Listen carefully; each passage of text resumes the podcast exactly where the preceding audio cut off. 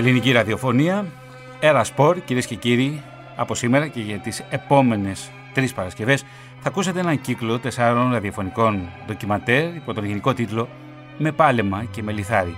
200 χρόνια από την Ελληνική Επανάσταση. Αγώνες και αγωνίσματα κατά τη διάρκεια του 18ου και 19ου αιώνα. Ένας επαιτειακός κύκλος ραδιοφωνικών ντοκιματέρ αποκλειστικά από την Ερασπόρ.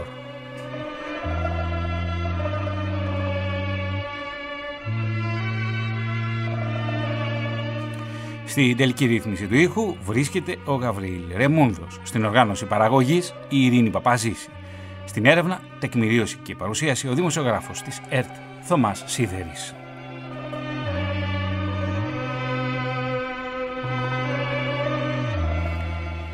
Η Αρασπορ λοιπόν παρουσιάζει αυτό τον κύκλο των τεσσάρων ραδιοφωνικών ντοκιματέρ για τον κύκλο των αγωνισμάτων και της σωματικής άσκησης που ήταν ενταγμένα στην καθημερινότητα των ανθρώπων και αποτελούσαν στοιχεία της κοινωνικής και πολιτισμικής τους ταυτότητας στις περιοχές υπό Οθωμανική κυριαρχία και αργότερα στις ελεύθερες περιοχές κατά τη διάρκεια του 19ου αιώνα. Όμως, πριν ξεκινήσουμε να ξετυλίγουμε αυτό το μύτο της ιστορίας, θα πρέπει να γυρίσουμε πολύ πίσω, πολλούς αιώνες πίσω. Να πάμε στο Βυζάντιο και να δούμε τότε, σε εκείνα τα χρόνια, τι ακριβώς αθλητική δραστηριότητα είχαμε; Δεν μπορούμε βέβαια να μιλάμε για αθλητισμό, αλλά για αγωνίσματα και τι διασώθηκε τότε από την αρχαία Ελλάδα, από την έννοια του αγωνίσματος στην αρχαία Ελλάδα. Η κυρία Σωτηρία Γιαννάκη είναι διδάκτορ στην ιστορία φυσικής αγωγής και αθλητισμού. Επίσης είναι διδάσκουσα στο τμήμα στη Σχολή Επιστήμης Φυσικής Αγωγής και Αθλητισμού στο Εθνικό Καποδιστριακό Πανεπιστήμιο Αθηνών και μας μιλά ακριβώς για το τι γινόταν στο Βυζάντιο. Το βασικότερο στοιχείο για την βυζαντινή αθλητική κίνηση ε, ήταν η αποδοχή της ε, αξίας του σώματος ναι. ως μέρος της αδιέρετης θεϊκής και ανθρώπινης υπόστασης του Χριστού. Εδώ θα πρέπει να κάνουμε μία διευκρίνηση. Ο χριστιανισμός, η νέα θρησκεία, στάθηκε δίπλα στα ωφέλη τα οποία προκύπτουν από την άθληση και ταυτόχρονα απέναντι στην απολυτοποίηση και στην γιγάντωση του ανθρώπινου σώματος που είχε προηγηθεί τους προηγούμενους χρόνους. Ο χριστιανισμός δεν δέχεται την γυμναστική παιδεία ως μέρος της ολικής παιδείας, την τοποθετεί όμως, την αποδέχεται στην ε, ε καθημερινότητα στα ε, ψυχαγωγικά δηλαδή βιώματα. Ο Απόστολος Παύλος στα κείμενά του έρχεται και χρησιμοποιεί αθλητικούς όρους η χαρακτηριστική αυτών είναι ότι παρομοιάζει τον καλό χριστιανό με τον καλό αθλητή. Μεγάλοι πατέρες της Εκκλησίας, όπως ο Μέγας Βασίλειος, ο Γρηγόριος ο Θεολόγος, ο Κλήμης ο Αλεξανδρέας, συνιστούν στους χριστιανούς ως απαραίτητη την γυμναστική άσκηση. Ο Απόστολος Παύλος αποδεχόταν νοηματικά και υιοθετούσε την αρχαία ελληνική αθλητική ορολογία της παλέστρας, του γυμνασίου, του σταδίου. Το γεγονός ότι κάποιος αποδέχεται την αθλητική γλώσσα και συγκεκριμένα στην χριστιανική γραμματεία προϋποθέτει και την κατάφαση της σωματικής άσκησης σαν τύπος και παράδειγμα της πνευματικής άσκησης. Είναι χαρακτηριστικό ότι οι μάρτυρες της Εκκλησίας ονομάζονταν ασκητές, αθλητές, αγωνιστές και το μαρτύριό τους γιορτάζεται ως άθληση.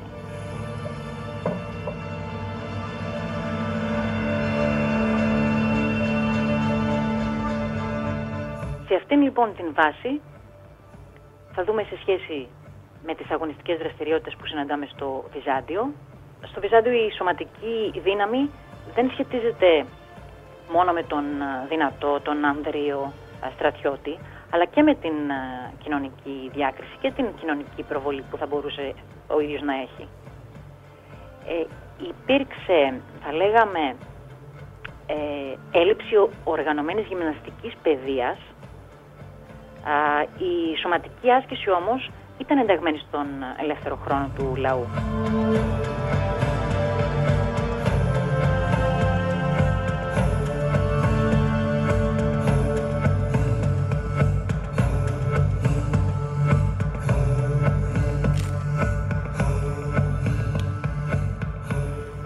Οι άνθρωποι κυρίως στα αστικά κέντρα ήταν πιο κοντά στα θεάματα, στις ε, αρματοδρομίες, κοντρομαχίες, ε, θέατρο. Ε, οι κάτοικοι της επαρχίας φαίνεται ότι επιδίωκαν τα των υποδρομιών και των χωρών.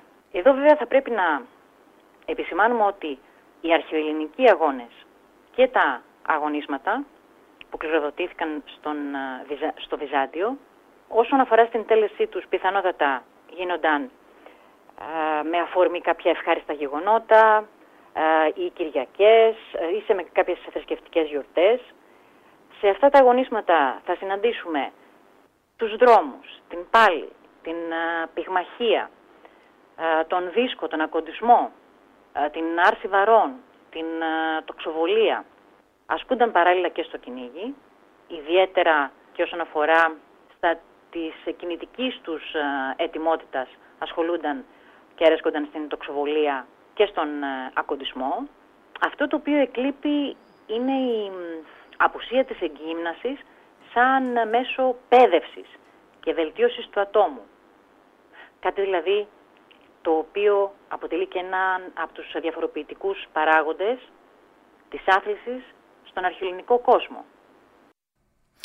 Η κυρία λοιπόν Σωτηρία Γιαννάκη μας μίλησε για την, ε, το συνέβαινε στο Βυζάντιο όσον αφορά στην εκγύμναση, με πάλεμα και με λιθάρι, ένας κύκλος τεσσάρων ραδιοφωνικών ντοκιματέρ, μια ιστορική και λογραφική προσέγγιση, κυρίες και κύριοι, των αγωνισμάτων, με χρονικό ορόσημο τον Εθνικό Απελευθερωτικό Αγώνα του 1821. Μια διερεύνηση όλων εκείνων των στοιχείων που αφορούν στη σωματική άσκηση και πέρασαν αναλύωτα από την αρχαία Ελλάδα στο Βυζάντιο και στη συνέχεια επηρέασαν το πνεύμα του διαφωτισμού οι ιδέες του Ρίγα για την εκπαίδευση του σώματος, τα αγωνίσματα ως στοιχεία πολιτισμού στον κύκλο των εποχών, συνδυασμένα πάντοτε με κοινωνικές τελετουργίες, το σχέδιο της βαβαρικής διοίκησης για ένταξη των ανθρωπαιδιών στο πλαίσιο της εκπαίδευσης μετά το 1821. Και στο σημείο αυτό θα ακούσουμε πώς αποτυπώνεται στον ευρωπαϊκό διαφωτισμό και συγκεκριμένα στο έργο του Τζον Λοκ και του Ζακ Ρουσό η έννοια του αγωνίσματος και της σωματικής εκγύμνασης. Ακούμε τον Ανδρέα Μπαλτά. Ο Ανδρέας Μπαλτάς είναι εκπαιδευτικός στην πρωτοβάθμια εκπαίδευση και διδάσκων στο Ελληνικό Ανοιχτό Πανεπιστήμιο. Δύο είναι οι βασικοί εκπρόσωποι του διαφωτισμού στο έργο των οποίων εδράζεται η μετέπειτα εξέλιξη της φυσικής αγωγής και η εισαγωγή ε, αυτού του αντικειμένου ε, της φυσικής αγωγής τα εγκύκλια προγράμματα των σχολείων και γενικότερα στην εκπαίδευση. Ε, μιλάμε βεβαίως για τον Τζον Λοκ και για τον Ζαν Ζακ Ρουσό. Ο Λοκ από την μεριά του πρεσβεύει ε, τρία πράγματα, τρεις αρχές επικαλείται ο Λοκ. Καταρχήν ότι η μάθηση ε, θα πρέπει να καθοδηγείται από τις ικανότητες που έχει κάθε παιδί και από την ιδιοσυγκρασία αυτού του παιδιού. Ε, όχι δηλαδή ε, να βασιζόμαστε στα εκπαιδευτικά προγράμματα τα οποία τότε ήταν και άκαμπτα έτσι, και ιδιαίτερα σκληρά. Δεύτερον, βάζει σε ε, προτεραιότητα τη σωματική υγεία ε, και την καλλιέργεια του χαρακτήρα του παιδιού και λέει ότι η σωματική υγεία και η καλλιέργεια του χαρακτήρα θα πρέπει να προηγούνται της μόρφωσης του παιδιού. Και τρίτον, τα παιχνίδια ε, είναι εκδηλώσεις τα οποία ε, προσυδειάζουν σε παιδιά και θα πρέπει να συνδυάζονται με, την, ε, με τις πρακτικές της εκπαίδευσης, δηλαδή να αποτελούν μέρος της εκπαίδευσης. Έτσι λοιπόν, ο Λοκ πιστεύει ότι οι φυσικές ικανότητες κάθε παιδιού και του κάθε ανθρώπου ενδυναμώνουν μέσα από τη βοήθεια της άσκησης και μέσα από την καλλιέργεια του ταλέντου που έχει ε, κάθε άνθρωπος. Στο έργο του βεβαίως κεντρική θέση, όπως αντιλαμβανόμαστε, έχει η υγεία των παιδιών, ε, μάλιστα τα συμβουλεύει να κολυμπούν, να ασκούνται, ε, να ακολουθούν δραστηριότητες όπως ας πούμε ο χορός, η ξυφασκία, η υπασία, ε, δραστηριότητες μάλιστα ε, οι οποίες ταιριάζουν και είναι πολύ σημαντικές στους gentlemen της ε, αγγλικής κοινωνίας. Γιατί αυτές οι δραστηριότητες, λέει ο Λοκ, είναι πολύ σημαντικές για να μπορεί ένας gentleman να αντιμετωπίζει με επιτυχία τις προκλήσεις που έχει στη ζωή του. άρα λοιπόν για έναν gentleman, σύμφωνα με τον Λοκ, είναι απαραίτητες οι φυσικές ασκήσεις και η ανάπτυξη των φυσικών του ικανοτήτων.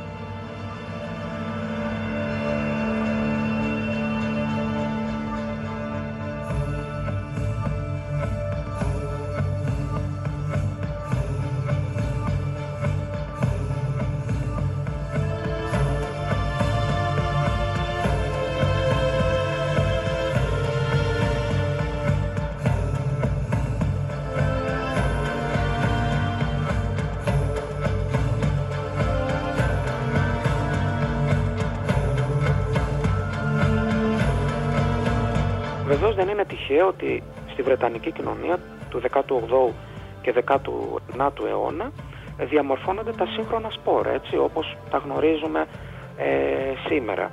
Εκεί στα περίφημα public schools, ε, δηλαδή ε, στα ιδιωτικά σχολεία όπου φοιτούσαν οι γόνοι των αστικών οικογενειών, τα σπορ διαμορφώνονται ως ένας μηχανισμός ο οποίος ελέγχει ε, κατά κάποιο τρόπο τη, τη φύση των ε, νεαρών ε, σπουδαστών, των νεαρών μαθητών και βεβαίως μέσα από τα σπορ μπορούν αυτοί να αναπτύσσουν τις δεξιότητές τους και τις αρετές τους όπως ας πούμε η επιδεξιότητα, η ομαδικότητα και η πειθαρχία.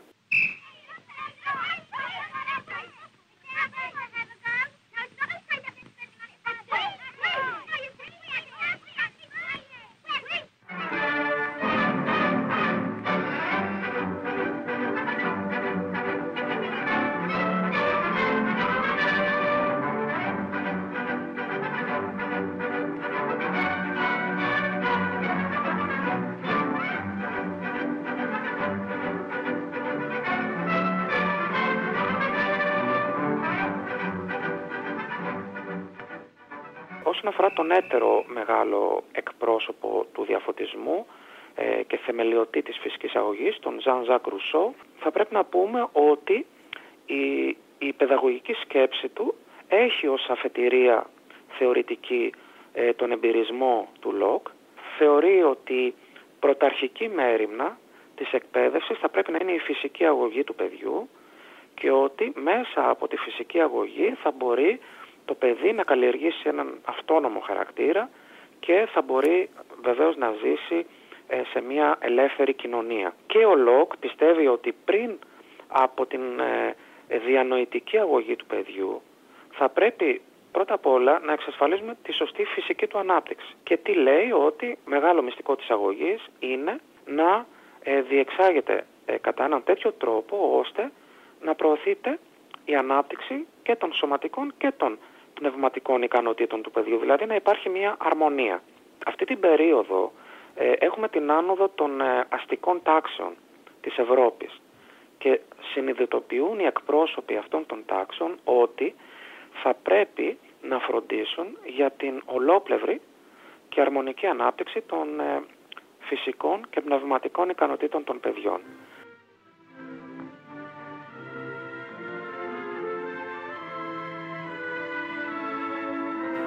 Και άρα θα πρέπει να διαμορφωθεί ένας νέος τύπος σχολείου όπου εκεί πέρα θα μπορούν να εφαρμοστούν οι ιδέες που επικαλούνται ο Λοκ, ο Ρουσό και οι λοιποί εκπρόσωποι του διαφωτισμού.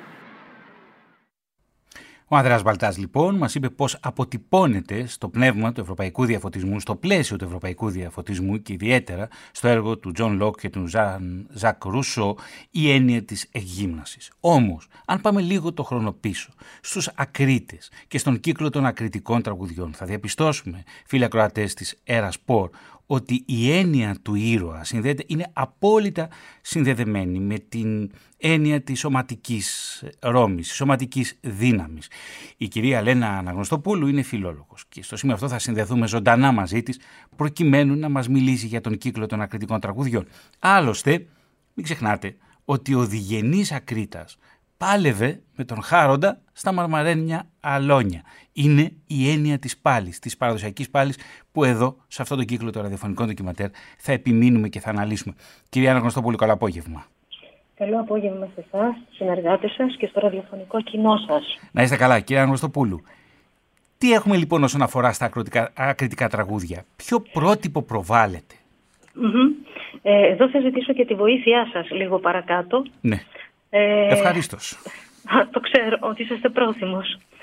Ε, καταρχάς να, να πούμε γιατί μιλάμε. Ε, τα κριτικά τραγούδια είναι ένας κύκλος πολυάριθμων δημοτικών τραγουδιών που έχουν ως θέμα τους τη ζωή, τη δράση, τις περιπέτειες και τους έρωτες των ακριτών. Ναι. Εμφανίζονται γύρω στο 10ο αιώνα μετά Χριστόν και τα διασώζει προφορική παράδοση. Ε, καλό όμως θα είναι να ξέρουμε και γιατί μιλάμε, ποιοι ήταν οι ακρίτες και πού τους συναντάμε. Οι ακρίτες ήταν, ε, ε, όπως τους ονόμαζαν οι Βυζαντινοί, οι φύλακες των συνόρων της αυτοκρατορίας. Ναι. Εκείνη την εποχή τα σύνορα, τα όρια, τα ονόμαζαν άκρες. Σε αυτούς λοιπόν τους ανθρώπους δορίζονταν κτήματα για να τα καλλιεργούν, απαλλάσσονταν από τους φόρους και η μόνη τους υποχρέωση ήταν να φυλάσσουν τα σύνορα από επιδρομές κυρίως επιδρομές Αράβων και απελατών. Απελάτες ήταν οι μεσαιωνικοί κλέφτες. Με λίγα λόγια δηλαδή, οι ακρίτες ήταν ένα είδος μόνιμων μισθοφόρων φρουρών και στρατιωτών. Όπου στα μάτια όμως του απλού κόσμου, του λαού δηλαδή, έχουν, ταυτίζονται και παίρνουν τη διάσταση ηρώων. Φυσικά. Με υπερφυσικές ικανότητε. ικανότητες. Βεβαίως και αυτό θα το συζητήσουμε λίγο παρακάτω. Ναι. Ε, εδώ θα πρέπει να κάνουμε πάλι έτσι, μια αναδρομή στο παρελθόν πολύ σύντομα και να πούμε ότι τους συναντάμε ως σώμα από την εποχή του Μεγάλου Κωνσταντίνου, δηλαδή από τον 3ο με 4ο αιώνα μετά Χριστόν. Κυρίως όμως η εποχή της δόξας τους είναι ο 7ο και 10ο αιώνας, όταν η αυτοκρατορία δοκιμάζεται από τις επιδρομές των Αράβων και από τις επιδρομές των Απελατών. Οι άνθρωποι αυτοί ζούσαν ζωή πολεμική, επικίνδυνη ιδιαίτερα στις παραμεθόριες περιοχές του Πόντου και της Καπαδοκίας. Άρα έπρεπε να διαθέτουν Ανδρία, Ρώμη, όπως ήδη έχετε πει εσείς, και να είναι ρηψοκίνδυνοι. Φυσικά και η Ανδρία και η Ρώμη δεν αποκτιούνται αυτόματα, χρειάζονται άσκηση και στη συνέχεια εξάσκηση. Όλο αυτό λοιπόν το πλαίσιο συντέλεσε στην ανάπτυξη ενός ηρωικού πνεύματος. Σε αυτό οφείλεται και η γένεση και η ανάπτυξη της ηρωικής ποιήσης, της λεγόμενης ακριτικής. Ο διγενής ψυχομαχή και η γη τον ετρομάσει, βροντά και αστράφτει ο ουρανός και σύε το απάνω κόσμος. Και ο κάτω κόσμος άνοιξε και τρίζουν τα θεμέλια και η πλάκα τον ανατριχιά πώς θα τον εσκεπάσει, πώς θα σκεπάσει τον αϊτό τσιγής τον αντριωμένο κύριε Αναγουστοπούλου. Σωστά και πολύ καλά κάνετε και το θυμίζετε και από αυτά που διαβάσατε ε, φαίνεται πώς έχει καταγράψει η λογοτεχνία. Κυρία Ανακοστοπούλου, δεν σας ακούμε πολύ καλά. Να παρακαλέσω την κυρία Παπαζήση. Μήπως μπορέσουμε να την καλέσουμε στο σταθερό τηλέφωνο για να την ακούμε καλύτερα; Ε, κυρία Ανακοστοπούλου, να διαβάσω μήπως, ένα... Μήπως, ένα... Ναι. μήπως τώρα με ακούτε καλύτερα; Τώρα καλύτερα. Ωραία, ωραία. Μπορούμε να, μπορούμε να συνεχίσουμε. Ναι, βεβαίως. βεβαίως. Έτσι. Ε, ήδη δώσατε εσείς ένα πρώτο στίγμα ε, γύρω από τα κατορθώματά τους άρχισαν να πλάθονται διάφοροι θρύλοι. Οι θρύλοι αυτοί έγιναν τραγούδια. Οι άθλοι τους ξεπερνούσαν τις κοινές ανθρώπινες δυνατότητες. Κυκλοφορούν σε όλη την αυτοκρατορία. Οι πρωταγωνιστές τους παίρνουν μυθικές διαστάσεις στη φαντασία των ανθρώπων. Και έχει άμεση σχέση η δράση τους, κυρία Ναγωνστοπούλου, με, με αυτό που λέμε και προσπαθούμε να ανοιχνεύσουμε σε αυτά εδώ τα ραδιοφωνικά του κυματέρ την έννοια της εκγύμνασης τα προεπαναστατικά χρόνια. Για παράδειγμα, Σπίτι δεν τον εσκέπαζε, σπηλιά δεν τον εχώρη. Τα όρια διασκέλιζε, βουνού κορφές επίδα. Χαράκι αμαδολόγανε και ριζιμιά ξεκούνιε. Στο βίτσιμα πιάνε πουλιά, στο πέταμα γεράκια. Στο γλάκιο και στο πίδημα τα λάθια και τα γρήμια. Φυσικά. Ε, άλλωστε οι άνθρωποι αυτοί δεν έχουν να κάνουν μόνο με φυσικές δυνάμεις, έχουν να κάνουν και με υπερφυσικές δυνάμεις, έχουν υπερφυσικές ε, ιδιότητες και ικανότητες. Ε, για παράδειγμα δεν παλεύουν ποτέ με έναν αντίπαλο, παλεύουν με πολλούς και τους νικούν. Τα όπλα τους δεν μπορεί να τα σηκώσει ανθρώπινο χέρι. Έχουν υιοθετήσει έναν αξιακό κώδικα που έχει ως βασικές αρετές την τιμή, το φιλότιμο, την τροπή. Τροπή ιδίως αν δεν φανούν αντάξει της αποστολής τους. Ναι. Έτσι. Ε, όλα αυτά τα βρίσκουμε έτσι συγκεντρωμένα στο πιο, στο πιο γνωστό, στο πρόσωπο του πιο γνωστού ε, από τους Ακρίτες, που είναι ο Βασίλειος Διγενής Ακρίτας. Ε, Βασίλειος βέβαια δεν, έχει, δεν είναι όνομα, μικρό όνομα. Έτσι. Ο Βασίλειος προέρχεται από το βασιλικός. Έχει σχέση δηλαδή ε, με την έννοια του βασιλιά. Με την εκχώρηση της βασιλικής εξουσίας. Α, ακριβώς. Ναι. διγενής σημαίνει ότι κατάγεται από δύο γέννη. Έτσι. Ε, η μητέρα του ήταν χριστιανή, ο πατέρας του ήταν μουσουλμάνος και ακρίτας βέβαια ήταν η εργασία που πρόσφερε. Άρα λοιπόν στο πρόσωπό του τι συγκεντρώθηκε; Ο ηρωισμός, η περιπέτεια και τα κατορθώματα των βασιλικών ακριτικών στρατευμάτων. Και μπορεί να μην είχαμε θεσμοθετημένη την έννοια των αθλοπαιδιών ή της σωματικής εκγύμνασης, όμως από τα, όπως έχει καταγραφεί στα ακριτικά τραγούδια, ο, οι ακρίτες και συγκεκριμένα ο διγενής ακρίτας φαίνεται ότι είναι πολύ γυμνασμένος και ότι δίνει πολύ μεγάλο βάρος στην σωματική του εκγύμναση. Της Σαραβίνα στα βουνά τη σύρα στα λαγκάδια, που εκεί συν δυο δεν περπατούν, συν δεν κουβεντιάζουν, παρά 50 και 100 και πάλι φόβο έχουν, και εγώ μονάχος πέρασα, πεζός και αρματωμένος, με τετραπίδαμο σπαθί, με τρεις οριές κοντάρι, βουνά και κάμπους έδιρα, βουνά και καταράχια, νυχτιές χωρίς αστροφεγγιά, νυχτιές χωρίς φεγγάρι. Και τόσα χρόνια που ζήσα εδώ στον απάνω κόσμο, κανένα δεν φοβήθηκα, από τους αντριωμένους. Δηλαδή το πρότυπο, το ακρίτα, είναι ένα πρότυπο ενός ανθρώπου που δίνει ιδιαίτερο βάρος στη σωματική άσκηση. Σωστά. Ε, στη σωματική άσκηση και στην καλλιέργεια μέσα από αυτή ενός ε, κώδικα συμπεριφοράς και ενός κώδικα τιμής στην εργένη ζωή του. Ναι. Και κοιτάξτε λίγο παρακάτω σε ένα άλλο ακριτικό του μικρού Βλαχόπουλου. Εδώ έχουμε τρία βασικά πρόσωπα. Είναι ο μπαμπάς Ανδρώνικος που έχει τρεις γιους, τον Κωνσταντίνο, είναι ο μικρός γιος, το μικρό Βλαχόπουλο και τον Αλέξη. Κάποια στιγμή αυτά τα τρία παιδιά τρώνε, πίνουν, γλυκοκουβεντιάζουν ανέμελα, ώσπου μαθαίνουν ότι κάποια στιγμή Σαρακινοί, Κουρσάρι, άρπαξαν κάποια μέλη της οικογένειάς τους. Άρα κάτι θα πρέπει να γίνει, κάποιος θα πρέπει να αναλάβει δράση, να υπερασπιστεί την τιμή της οικογένειας. Και ποιος είναι αυτός που θα την αναλάβει τη δράση, θέλετε να μας πείτε; Ο Κωνσταντίνος ο Μικρός. Ε, και για σύρεση Βλαχόπουλε, για σύρεση Βλαχόπουλε τη βίγλα να βιχλήσεις. Ας είναι 50 και 100, χίσου, μακέλεψέ τους. Και αν είναι περισσότεροι, γύρισε, μίλησέ μας. Επήγε το Βλαχόπουλος στη βίγλα να βιγλήσει, βλέπει τουρκιά σαρακινούς και αράπηδες κουρσάρους, πλάγια κοκκινίζαν, άρχισε να τους διαμετράει, διαμετρημούς δεν είχαν, να πάει πίσω ντρέπεται, να πάει εμπρός φοβάται. Κάτι πρέπει να γίνει λοιπόν. Τι πρέπει να γίνει. Ε, βοηθός τους και συνεργάτης τους με την έννοια της αξίας που έχουν για μας τα πρόσωπα είχαν για εκείνους τους ανθρώπους τα άλογά τους. Συνεργάτης τους λοιπόν και πολύτιμος βοηθός τους ήταν το άλογό του. Φίλει το άλογό του, παίρνει το άλογό του, ζητάει τη βοήθεια και την ευχή της μητέρας του και την οικογένειά του και πηγαίνει να αντιμετωπίσει τη δύσκολη κατάσταση. Ναι. Όπου τι συμβαίνει, στο έμπα του μπήκε σε ένα ητό, στα ξέβγα του σαν πετρίτη, στα έμπα τους χίλιους έκοψε, στο ξέβγα 2000 και στο καλό το γύρισμα κανένα δεν αφήνει. Mm, Κάπως έτσι λοιπόν. Έτσι συνέβαιναν τα πράγματα όπως αποτυπώθηκαν στη λογοτεχνική παράδοση. Να δούμε, να δούμε, λίγο να δούμε όμως κυρία Αναγνωστοπούλου πώς καταγράφεται στο τραγούδι. Σωστά. Στο τραγούδι πώς καταγράφονται, στα κριτικά τραγούδια πια αυτά, αυτά τα ηρωικά κατορθώματα. Και εδώ ο θάνατος του Διγενή ο διγενής ψυχομαχή κι η γη τον ετρομάσει. Βροντά κι αστράφτει ο ουρανός και σχέτο ο πάνω κόσμος και ο κάτω κόσμος άνοιξε και τρίζουν τα θεμέλια.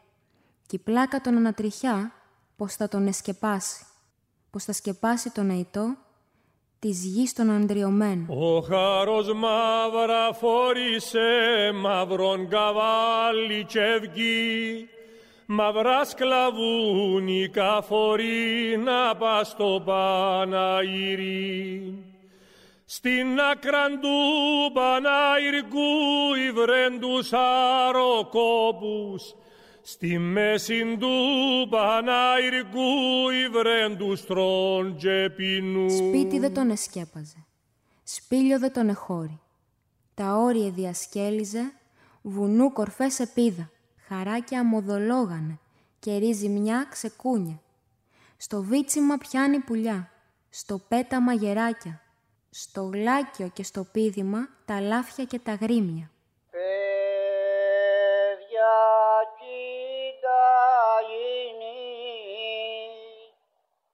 παιδιά γίνει κανε του κόλμου για είναι του κόλμου για Ζηλεύει ο χάρος με χωσιά, μακρά τον ευηγλίζει και λάβωσέ του την καρδιά και την ψυχή του πήρα τρίτη αγεννήθη ο διγενής και τρίτη θα πεθάνει.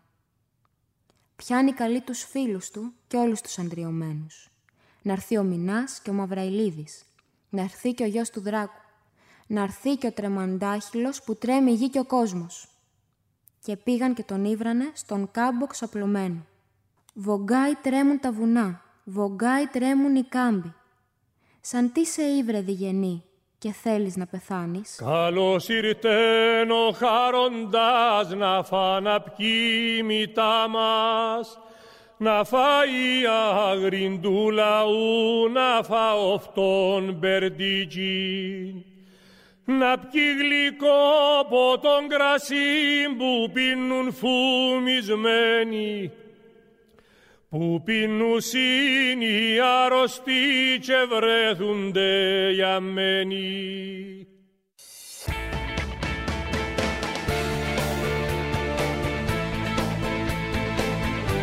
Ένα σπορ 101,8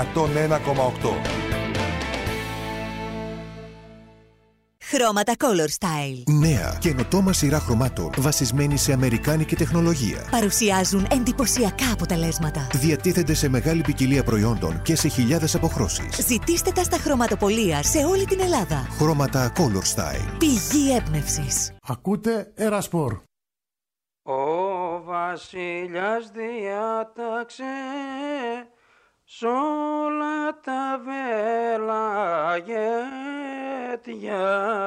σ' όλα τα βε, σ' όλα τα βέλαγετια να μαζευτούνε και μορφές κι όλα τα πάλι καριά κι όλα τα πάλι κι όλα τα παλικάρια σαν τα κοσάνιε μορφές. Κι όλα τα παλικάρια όλοι συνα όλοι συναντήθηκανε όλοι συναντήθηκανε κι ο βασιλιάς τους λέει ποιος είναι άξος, ποιος είναι άξος και δυνατός ποιος είναι άξος και δυνατός τον Κωνσταντίνα πιάσει τον Κωνσταντίνα τον Κωνσταντίνο πιάσει. Ο βασιλιάς διέταξε ή του Πορφύρη ένα κριτικό τραγούδι που το συναντούμε στη Λίμνο και εδώ ήταν από μια ηχογράφηση της Δόμνας Σαμίου που έκανε εδώ για λογαριασμό της ελληνικής ραδιοφωνίας τηλεόρασης και από το αρχείο της ΕΡΤ. Κυρία Αναγνωστοπούλου, γυρίζουμε στη συζήτηση για τα ακριτικά τραγούδια και το πώς αποτυπώνεται η έννοια της εγκύμνασης σε αυτόν τον κυκλο ε, φτάνοντας έτσι προς την ολοκλήρωση της σύντομης κουβέντας μας, ε, οι ακρίτες όταν δεν πολεμούσαν γυμνάζονταν.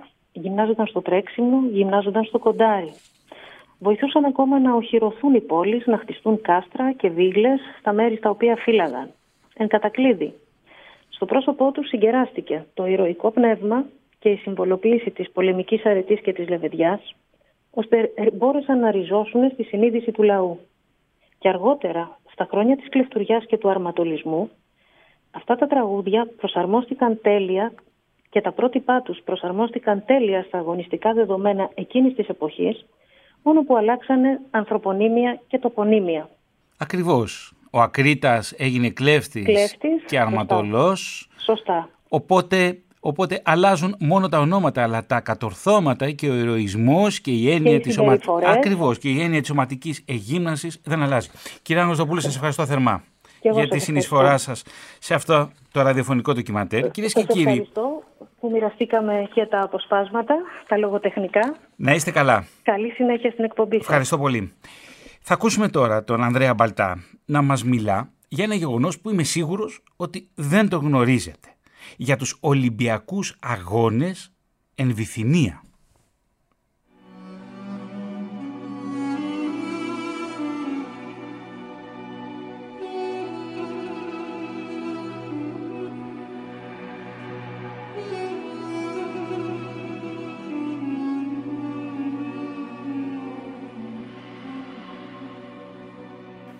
πολύ χαρακτηριστική περίπτωση ε, του κλασικιστή και μουσικού Γεωργίου Παχτίκου, ο οποίος είχε αναγνώσει στην αίθουσα του Φιλολογικού Συλλόγου Παρνασσό το 1893 ε, σε μια εκδήλωση του Συλλόγου των Εναθήνες Μικρασιατών Ανατολή μια πραγματεία του την οποία ονομάζει Ολυμπιακή Αγώνας εν Βυθινία.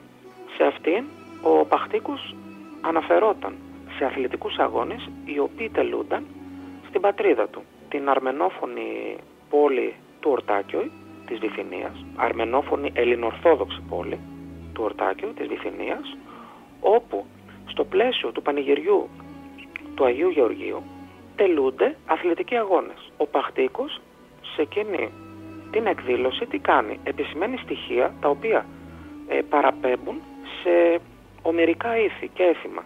Και μάλιστα σύμφωνα με τον Παχτίκο οι πιστοί ε, μετά την δοξολογία, ε, την πρωινή δοξολογία στον ναό του Αγίου Γεωργίου, όδευαν όλοι μαζί σε μια τοποθεσία ε, υπαίθρια και εκεί πέρα οι νέοι της πόλης, οι ορτακιώτες, επιδίδονταν σε διάφορα αγωνίσματα. Ε, υποδρομίες, πάλι, δρόμο, άλματα, δίσκο, ακοντισμό, πυγμαχία.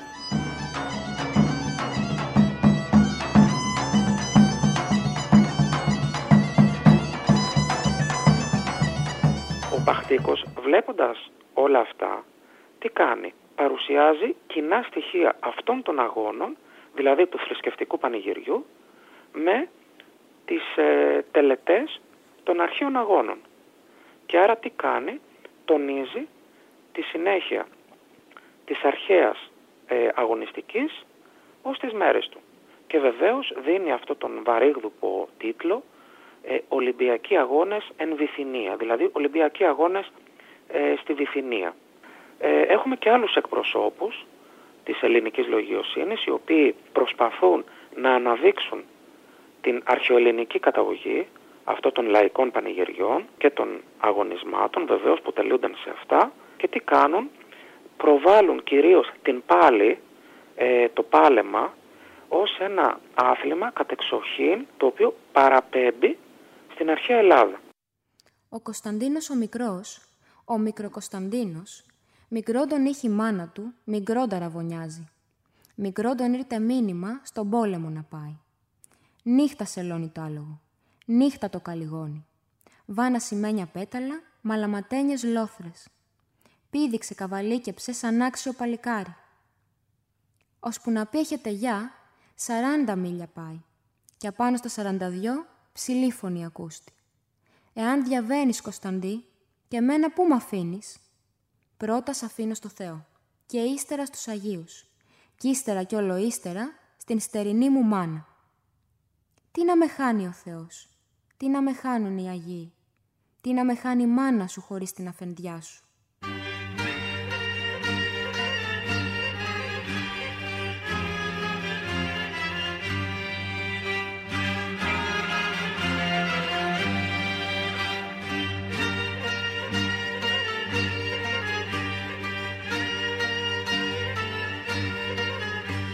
Κωνσταντίνος ο Μικρός, ένα ακριτικό τραγούδι σε μουσική Χριστόδουλου Χάλαρη, ερμηνεύει ο Νίκος Κωνσταντινόπουλος. Αυτός ο υπέροχος τραγουδιστής και ψάλτης που δυστυχώς έφυγε πολύ νέος από τη ζωή, αλλά που η φωνή του είναι συγκλονιστική και πραγματικά με συγκινεί αφάνταστα.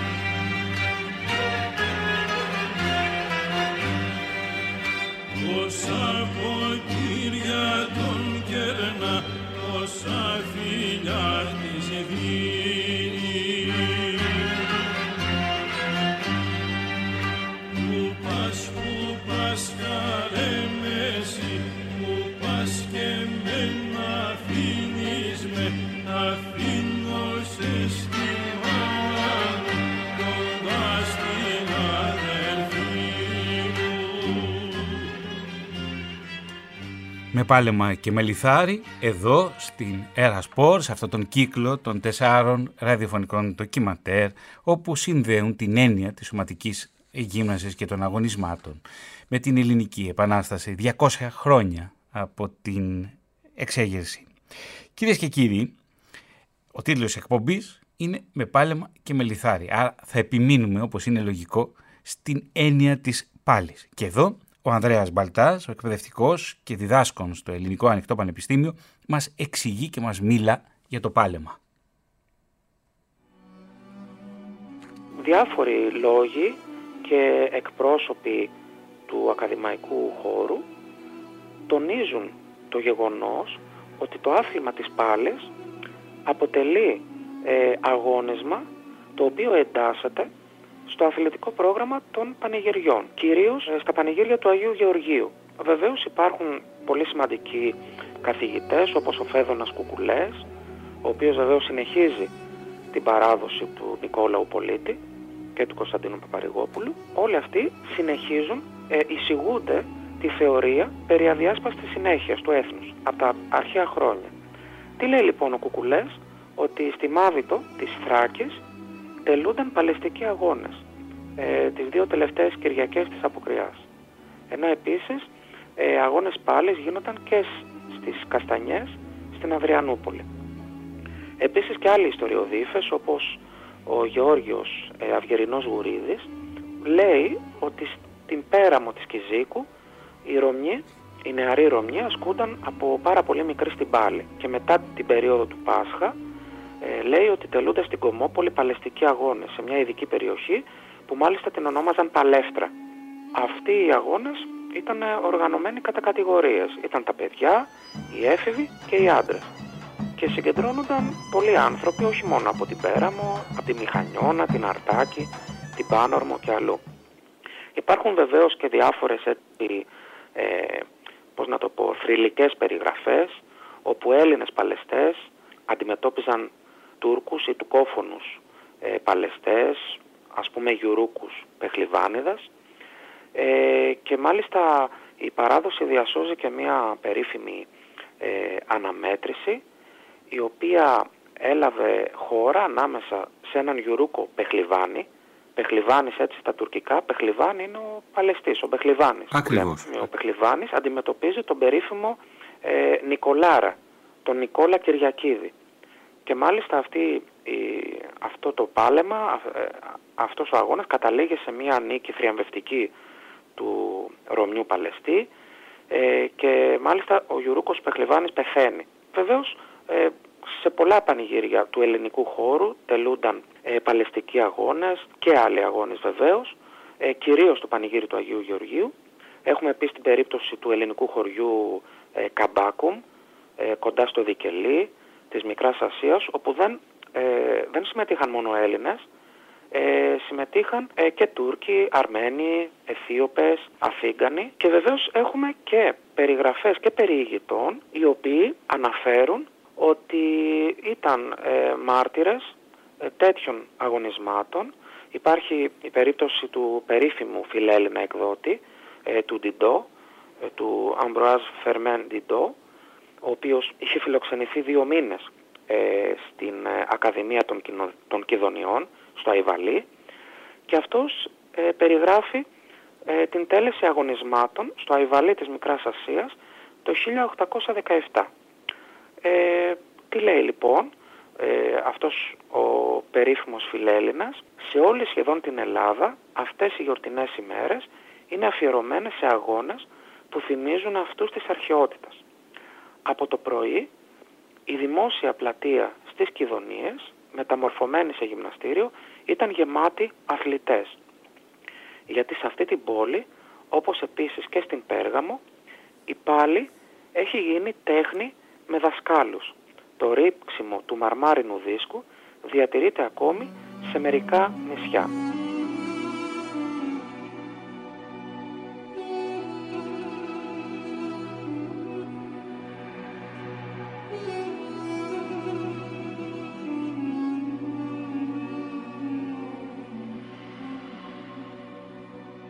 Βλέπουμε λοιπόν από όλα αυτά που περιέγραψα ότι κατά την ε, περίοδο της τουρκοκρατίας έχουμε ε, πρακτικές ε, προνεωτερικές αγωνισμάτων και αθλητικών τελετουργιών οι οποίες βεβαίως και θα πρέπει να το τονίσουμε ε, δεν έχουν άμεση σχέση με αυτό που γνωρίζουμε ως σύγχρονος αθλητισμός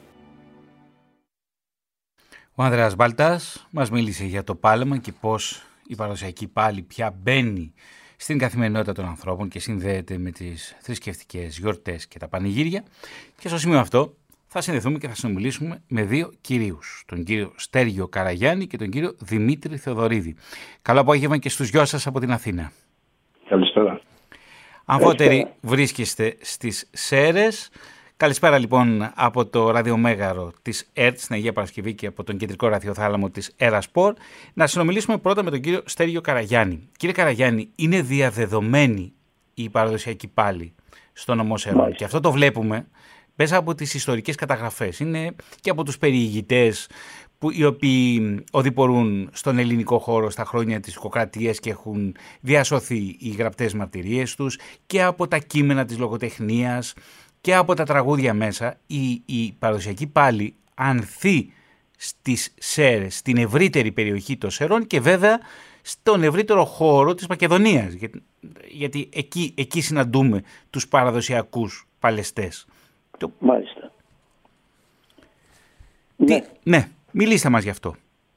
Ε, η παραδοσιακή πάλι αυτή την εποχή πάντοτε βέβαια γινόταν στο νομό Σερών και ένα κομμάτι στο νομό Θεσσαλονίκης. Ναι. Ναι. Επιτοπλίστων στην Ιγρήτα γίνονται δύο πανηγύρι. Γίνονται του Αγίου Θωμά και του Αγίου Θανασίου. Ένα από τα καλύτερα βέβαια που ήταν ξακοστό επί την Οθωμανική Αυτοκρατορία ήταν το Αγίου Θανασίου. Και, και ακόμα συνεχίζει να παλεύει παραδοσιακά με πάλι, με λάδι, με και σπέτ με το δερμάτινο παντελόνι, με όλα τα, τα απαιτούμενα που υπήρχε όπως παλιά. Στην Ιγρήτα Σερών κατά την Κυριακή Ναι. του Θωμά τελούσαν μετά την πανηγυρική Θεία Λειτουργία αγώνες δρόμου, υπασίας, Ναι, και- άλματος Και σκοποβολής. και σκοποβολής. Σκοποβολής. Το έπαθλο ποιο ήταν, τι ήταν συνήθως το έπαθλο για τους νικητές; Το έπαθλο για τις νικητές ήταν ένα κάποιο ζώο, ένα αρνί, Συνήθως ένα ένα αρνί. μοσχάρι. Ναι. Αλλά, Ναι. αλλά όμως έδιναν και μεταξωτά μαντίλια και ντυμένες κάλτσες, Ναι, ε, αλλά και πηγαίναν γυναική εργο- εργόχειρα. οι- Ναι, και εργόχειρα. Πηγαίναν οι κοπέλες Ναι. ε, με την μπομπή και δωρίζαν στους αθλητές κάποιο μαντίλι, κάποιο, κάποιο δάφνινο στεφάνι, με ελιά, ανάλογα πώς ήταν ε, τότε. Εσείς τα θυμάστε Ε, αυτά ως παιδί; Ε, εγώ αυτά όχι γιατί δεν είμαι, τώρα είμαι 73 χρονών, Ναι. αλλά ακούγαμε από τους παλιούς. Δεν γίνονταν δηλαδή όταν είσαστε μικρό παιδί στις, ε, Ναι, στην ναι, Ιγρήτα. γινότανε Γίνονταν. Και γίνεται ναι. ακόμα. Ναι. Και γίνεται. Αλλά τώρα γίνεται με κάποιον άλλον τρόπο. Ας πούμε γίνεται η σκοποβολή πιο επαγγελματική. Μάλιστα. Γίνεται τώρα δίνουμε μεγάλη αφήση στην πάλη και τα δυο πανηγύρια ας πούμε. Εμείς του Αγίου Αθανασίου ναι. Στην Ιγρήτα, ε, του Αγίου Θα- στην Αθανασίου στην του Ιγρήτα. Αγίου Ναι. Αθανασίου κάνουμε την παραδοσιακή πάλι όπως κάναν παλαιότερα.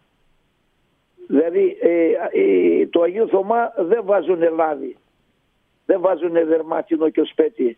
Το Αγίου Αθανασίου το βάζουμε ακόμα όπως και στο Σοχό. Αυτό που πρέπει να πούμε για να το καταλάβουν οι ακροατές είναι ότι η πάλη αυτή είναι ένα κατάλοιπο της ε, Οθωμανικής κατοχής. Δηλαδή γινόταν σε όλη την Οθωμανική επικράτεια και αυτό βέβαια είχε ε, διαδοθεί και Ναι. στις κατακτημένες, στις τουρκοκρατούμενες περιοχές. Ο κύριος Μάλιστα. Δημήτρης Θοδωρίδη όμως Ναι, είναι πάλι παλαιστής. αυτός. Είναι Το παλαιστής. ξέρω, με ξέρει καλά, Θεοδωρίδης. Άρα συναντιόμαστε όλοι στο ραδιοφωνικό αέρα της Ναι, Έρα ναι, Σπορ. ναι, ναι, λοιπόν, ναι, ναι, κύριε ναι. Θεοδωρίδη, πώς είναι το τελετουργικό της παραδοσιακής πάλης; Ακούσαμε προηγούμενα τον κύριο Ανδρέα Μπαλτά να μας εξηγεί πώς επιβίωσε το αγώνισμα της πάλης μέσα στους αιώνες. Πρακτικά τώρα, πώς γίνεται στη Μακεδονία; Εσείς συμμετέχετε σε αγώνες πάλης. Πώς φτάνει αυτό το πράγμα μέχρι σήμερα; Ωραία. Λοιπόν, η παραδοσιακή πάλι με λάδι Ναι. ε, είναι παραδοσιακή, είναι, είναι ε, τουρκική πάλι, να το πούμε. Είναι, λέγεται γελί γκιουρές, έτσι Ναι. λέγεται στα τουρκικά. Ε, είναι, είναι, δυ- είναι πολύ δύσκολη πάλι, γιατί δεν υπάρχουν ε, λαβές οι οποίες θα μπορέσεις να πιάσεις τον αντίπαλο. Ο νικητής είναι α, αυτός που θα βάλει τον αντίπαλό του στις ομοπλάτες. Ε, είναι, γίνεται ακόμη πιο δύσκολη αυτή πάλι για το λόγο το ότι φοράμε ένα δερμάτινο παντελόνι, το λεγόμενο κισπέτι. Ναι. Ε, είναι πολύ στενό. Ε, αυτό το, το φτιάχνουν ε, από, από δέρμα μοσχαριών ή βουβαλιών. Ε, να πούμε ότι η λέξη πεχλιβάνος ε, σημαίνει σε, στη- είναι περσική λέξη και σημαίνει ήρωας ή πρωταθλητής. Ναι. Και ο Πεχλιβάνης έμεινε, έμεινε μετά, γιατί πέρασε. Μείνει, έχει, ε, βέβαια. έχει μείνει. Ακόμα και εμάς τώρα ας πούμε, που, που, που συναντιόμαστε μας φωνάζουν πεχλιβάνε, πεχλιβάνε. Αυτό. Ναι. Ναι. Ε, λοιπόν, ο κύριος Καραγιάννης ξέρει, για- γι' αυτό γελάει. Λοιπόν, ε, εδώ στις Σέρες είμαστε Ναι. ο μοναδικός νομός που το στηρίζουμε πάρα πολύ αυτό το, αυτή την παράδοση. Τη στηρίζουμε πάρα πολύ αυτή την παράδοση. Ε, ε, όσο μπορούμε φυσικά, οι εποχές έχουν αλλάξει. Εμείς σαν νεότεροι έχουμε αποχωρήσει, έχουν έρθει κάποια άλλα παιδιά.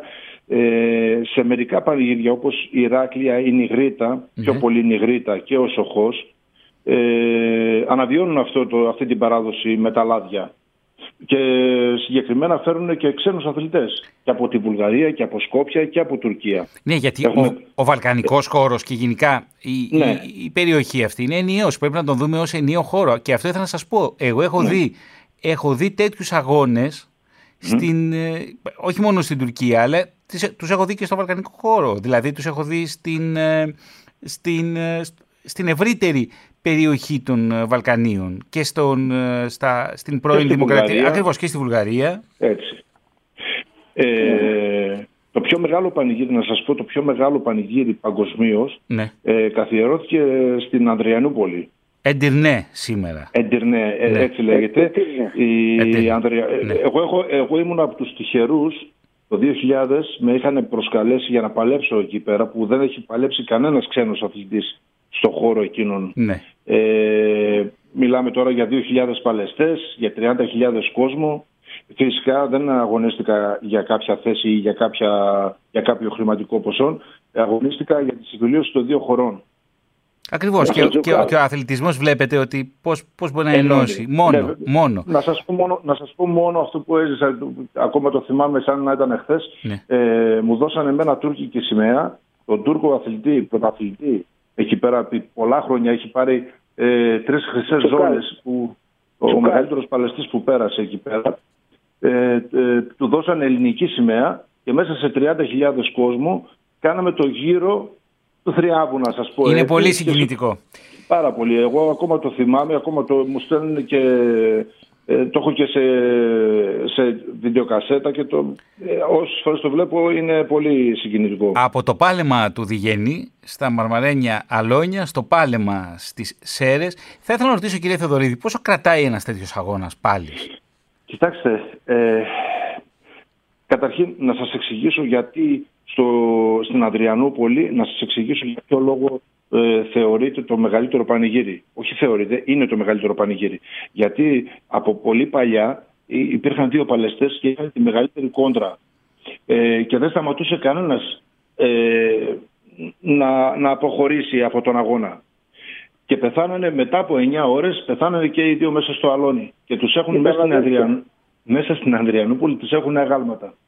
Ήταν αδέρφια. Ναι. Ήθελα να σας πω ότι δεν υπάρχει χρόνος, ε, αγωνιστικός χρόνος. Μπορεί να, ο αγώνας να τελειώσει στα 10 λεπτά, αν κερδίσει κάποιος. Αν δεν κερδίσει κάποιος, κατόπιν συνεννόησης, ε, με την Επιτροπή αυτή τη στιγμή τώρα που υπάρχει αυτά τα χρόνια, ε, με την Επιτροπή, ε, συνήθως ε, αφήνουν στην μισή ώρα τον αγώνα και συν 10 λεπτά όποιος ε, πάρει τον, τον πόντο που λέμε, όποιος βάλει τον άλλον κάτω. Μάλιστα. Αυτή λοιπόν η παραδοσιακή πάλι όπως ακριβώς γίνεται σήμερα στο νομό Σερών. Θα ήθελα να σας ευχαριστήσω και τους δύο, και, το, και τον κύριο Στέριο Καραγιάννη και τον κύριο Δημήτρη Θεοδωρίδη, ο οποίος είναι παραδοσιακός παλαιστής. Να είστε κι εσείς καλά. Καλό απόγευμα. Επίσης. καλά. Κυρίες και κύριοι, εδώ θα πρέπει να πούμε ότι ολοκληρώνεται το πρώτο μέρος, το πρώτο ραδιοφωνικό ντοκιματέρ από την Era Sport για τα αγωνίσματα τα προεπαναστατικά χρόνια και τα χρόνια μετά την Επανάσταση του 1821. Θα συνεχίσουμε την επόμενη Παρασκευή στις 4 και για όλο τον Απρίλιο αυτά τα τέσσερα μέρη, τα τέσσερα διαφορετικά ραδιοφωνικά ντοκιματέρ. Να πω ότι στην τελική ρύθμιση του ήχου ήταν μαζί μας σήμερα ο Γαβρίλ Ρεμούνδος, στην οργάνωση παραγωγής η Ειρήνη Παπαζήση, αποσπάσματα από ακριτικά τραγούδια διάβασε η Ρουμπίνη Χονδρουδάκη, στο μικρόφωνο, στην έρευνα και τεκμηρίωση ήταν ο δημοσιογράφος της ΕΡΤ Θωμάς Σίδερης και θα ολοκληρώσουμε αυτήν εδώ την εκπομπή με ένα, τι άλλο, ένα τραγούδι που μιλάει για τους πεχλιβάνιδες, μόνο που εδώ είναι οι πεχλιβάνιδες στη Θράκη. Πάμε Γαβρίλα. Έβγαιναν τα λόγατα στο τρέξιμο, στο κοσίτα λέγανε δηλαδή, έβγαιναν τα λόγατα έκαναν ένα σχέδιο που του τρέλε τζαμάλα χόνταν από κάτω και και γύριζαν το χωριό με τεχνική. Αυτά τα έκαναν μοναχοί Γήπεδα και τέτοια δεν είχε εκεί.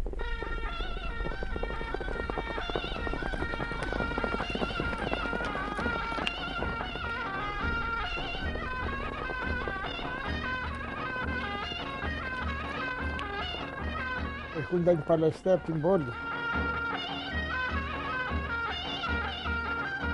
Και παλεύανε και μετά βγάζανε δίσκο αυτοί της φράτα.